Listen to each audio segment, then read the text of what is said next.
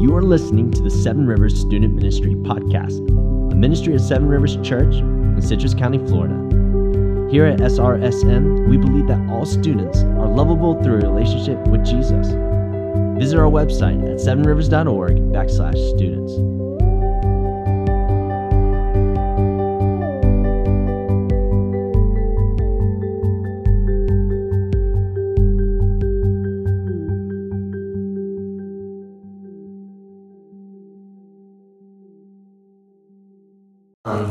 We're going to be in Galatians chapter 1, and we're going to go all the way to chapter 2, verse 21. And we're not going to read all of it, but that's where we're going to be. And so as you guys are turning there, I'm going to ask you guys a question. And this is a question that you maybe have heard before, or maybe even heard me ask you before. If you were to die today and go to the gates of heaven, and God asked you, why should I let you in? What would you say to God? If you were at heaven's gates, and God said, why should I let you in? What would you say? Would you say to God, you should let me in because I'm good.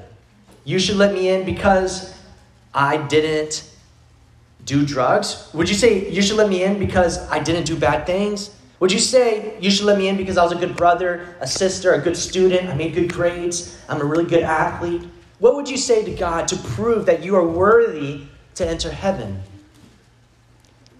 The Apostle Paul, who writes Galatians, in 50 AD, that was like almost 2,000 years ago, writes a letter to the church of Galatia. That's why it's called Galatians. It's the people of Galatia. And Paul asked them this question. If Paul were to ask them this question, what you should let me in, what would they have said? If Paul asked the Galatians this question, they would have said, you should let me in. This is their answer. The Galatian church would say, you should let me in because we believe in Jesus and because we are circumcised. This is not the right answer. Paul knows this, and so he writes an entire letter so that they can understand the gospel, so that they can understand what it really means to be saved. So, I said a big word there, circumcision. We're going to have to talk a little bit about that in order to understand Galatians. And so we're going to talk a little bit about circumcision. We're going to talk about why they thought that circumcision was required to be a Christian. So, if you want to keep your finger in Galatians, keep it there, put your finger there, and then turn to the beginning of the Bible to Genesis, okay? So keep your finger in Galatians, go to Genesis chapter 17. And so this is so important to understand why circumcision is such a big deal. So God is making a covenant in the beginning with a man named Abraham, and maybe you guys have heard of him. And he says to Abraham, I'm going to make you into a great nation, a nation that's so big that it will bless the world.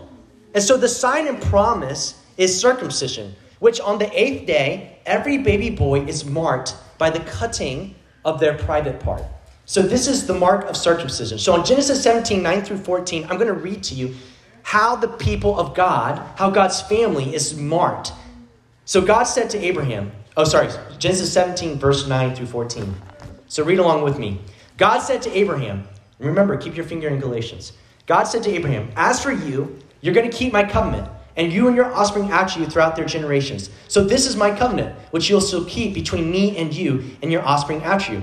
Every male among you shall be circumcised. That's the cutting of their private part. You shall be circumcised in the flesh of your foreskin, and it shall be a sign of the covenant between me and you. He who is 8 days old among you, a little baby, will be circumcised. Every male throughout your generations, whether born in your house or bought with your money from any foreigner who's not of your offspring will be circumcised. Both he who's born in your house and he who's bought with your money shall surely be circumcised. So shall my covenant be in your flesh, an everlasting covenant. Any uncircumcised male who's not circumcised in the flesh of his foreskin shall be cut off from his people. He has broken my covenant.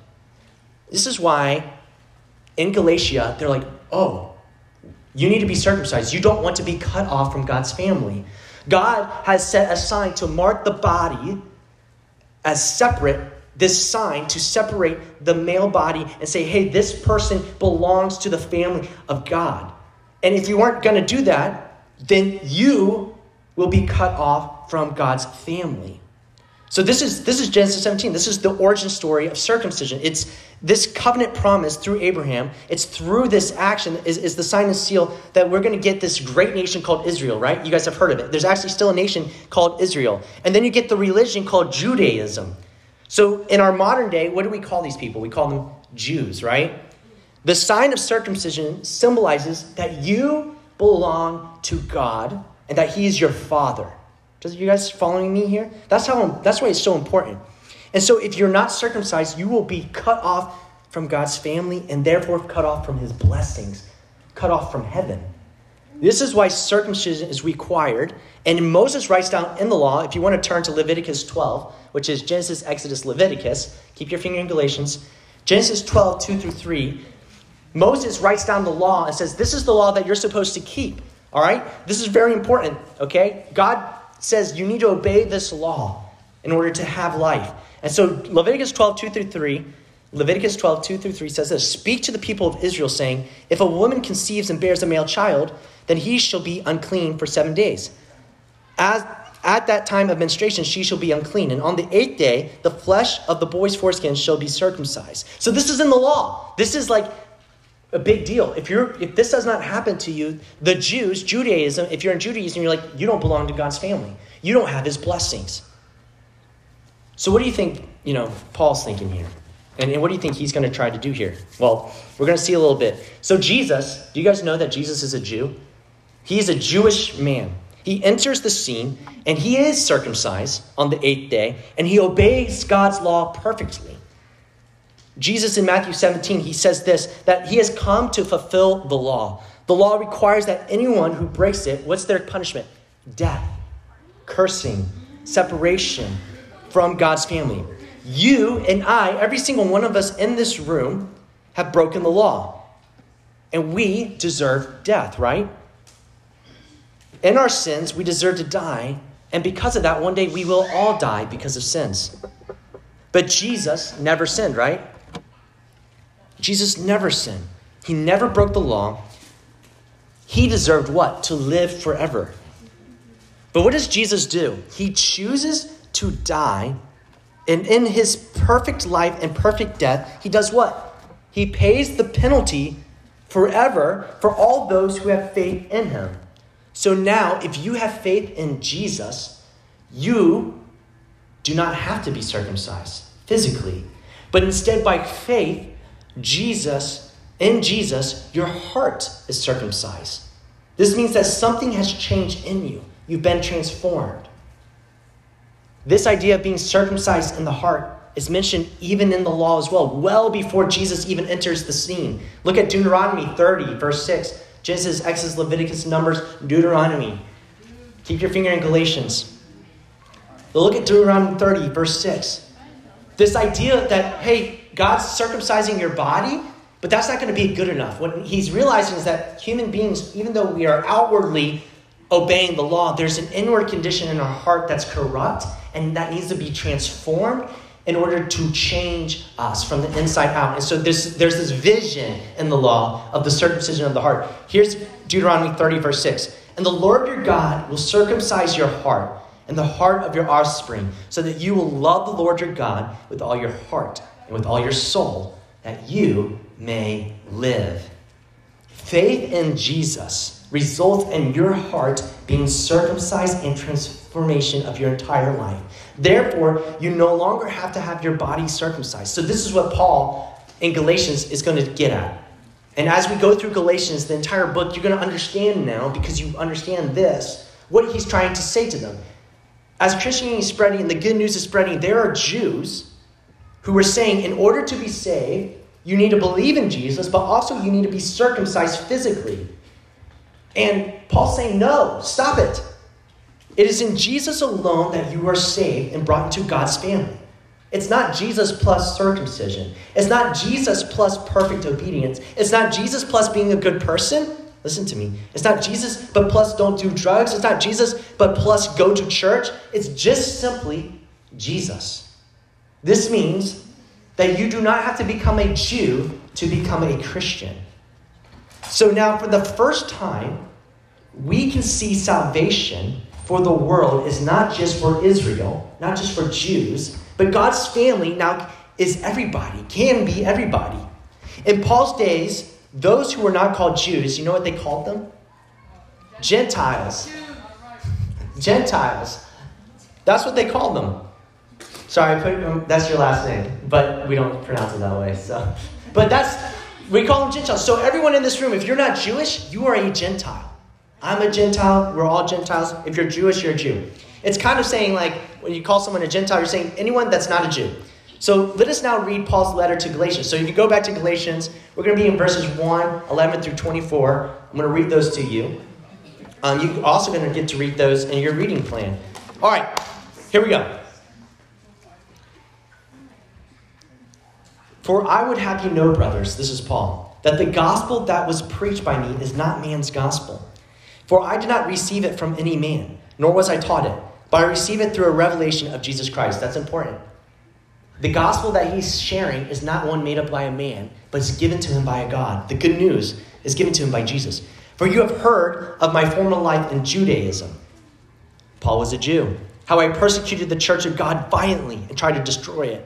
And I was advancing in Judaism beyond many of my own age among my people, so extremely zealous I was for the traditions of my fathers, which means I was a really, really good Jew.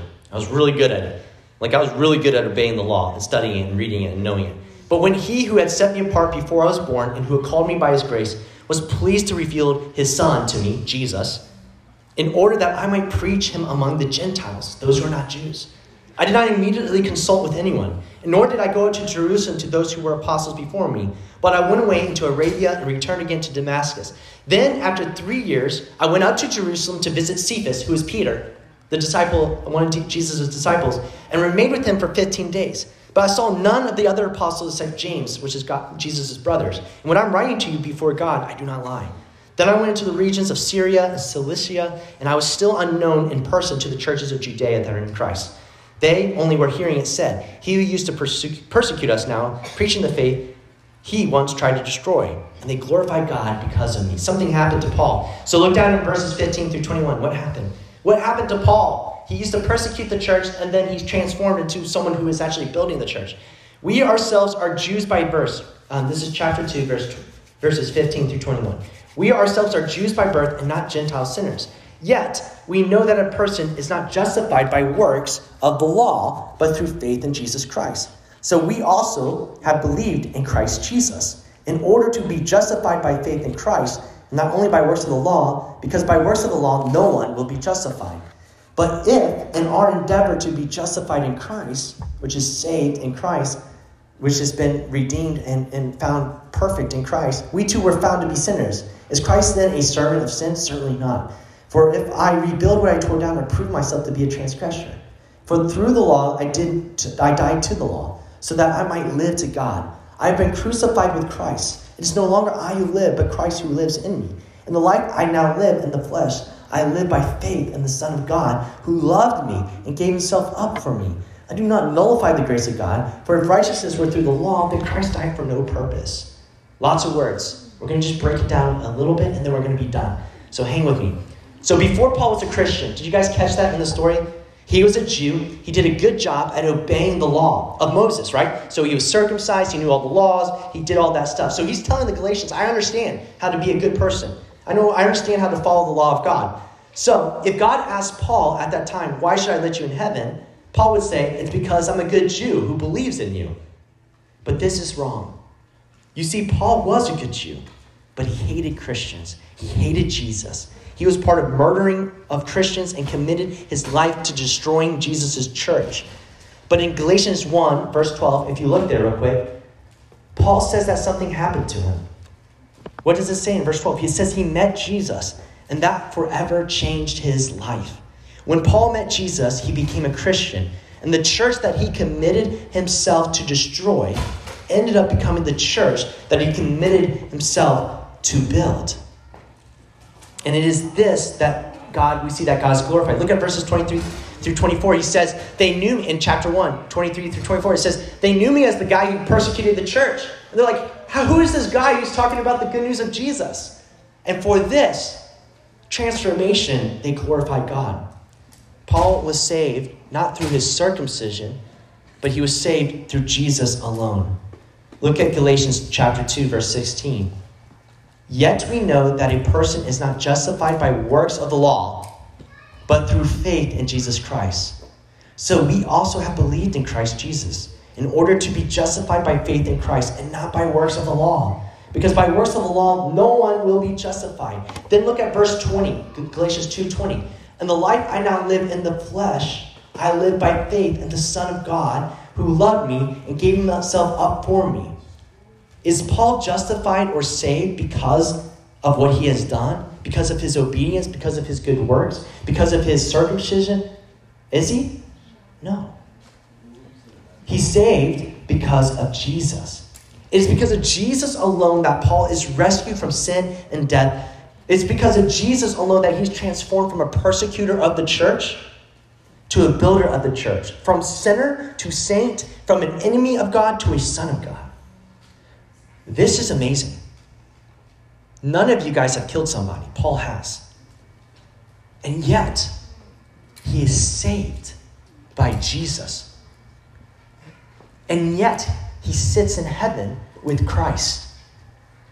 Some of you guys in this room are beating yourselves up and are really don't like yourselves. And I'm like, why? In Christ, you're God's son. You're saved. You're not God's enemy. He does not hate you, but he loves you and he adores you. You belong to him. If God can save Paul, he can save you and he can save me. In verse 20, it is because, if you look there, why is Paul saved? Why are you saved? It's because it says Jesus loved him. And Jesus, and how do we know this? It's because Jesus gave himself up for Paul. He died for you. So when someone loves you like this, if someone were to give up their life for you, you would never forget them. You would never forget them ever. This is exactly what Jesus has done for you. He has saved you, and it changes you, and it is amazing. I'm going to share a quick story. There's a man named Jeffrey Dahmer. He's a serial killer. He would murder young men. He confessed to killing, in his lifetime, 17 men. He was imprisoned, but while he was in prison, do you know who he met? He met Jesus. And when he met Jesus, he started going to church. And you know what happened when he started going to church? He stopped eating. Listen. One of the church members murdered him. And so he lost his life. So when Jeffrey Dahmer met and got to heaven, and God said, why should I let you in heaven? What do you think he said? Did Jeffrey Dahmer say, I'm a good person? Did Jeffrey Dahmer say, I kind of figured it all out at the end, you should let me in? No, you know what he said? He said, you should let me in. Because Jesus invited me, and Jesus said I could come. When Jesus was being crucified on the cross, and you're like, oh, how can Jesus save Jeffrey Dahmer? When Jesus was being crucified on the cross, there were two thieves being crucified next to him. One thief mocked Jesus, but the other asked Jesus to remember him and his kingdom. And do you know what Jesus said to the one who said, will you remember me? He said, today, even though you've lived a life that deserves to be killed, crucified, even though you lived a life of a criminal, you're being murdered, you're being killed on this cross justly. Today, you, who in the last seconds of your life, who's done nothing with your life but completely trash it, you will be with me in paradise. And so when he came to the gates of heaven, and God said, why should I let you in? He points to Jesus and says, He said I could come. He invited me. Jeffrey Dahmer, the thief on the cross, and Paul and me lived lives and have lived lives unworthy of heaven. And yet today, if I were to die, and if I were to be asked, why should I let you in? I would say, Jesus invited me. And tonight, I want you to know that Jesus invites you. Not because of anything you've done, but simply, look at verse 20. Look there, Galatians 2:20. Why? Because he loves you. It says it right there. Paul, he was loved. And Jesus gave himself up for Paul. And this changes everything. And we're going to talk about this for the next few weeks. So let me pray. We're going to go get pizza and then...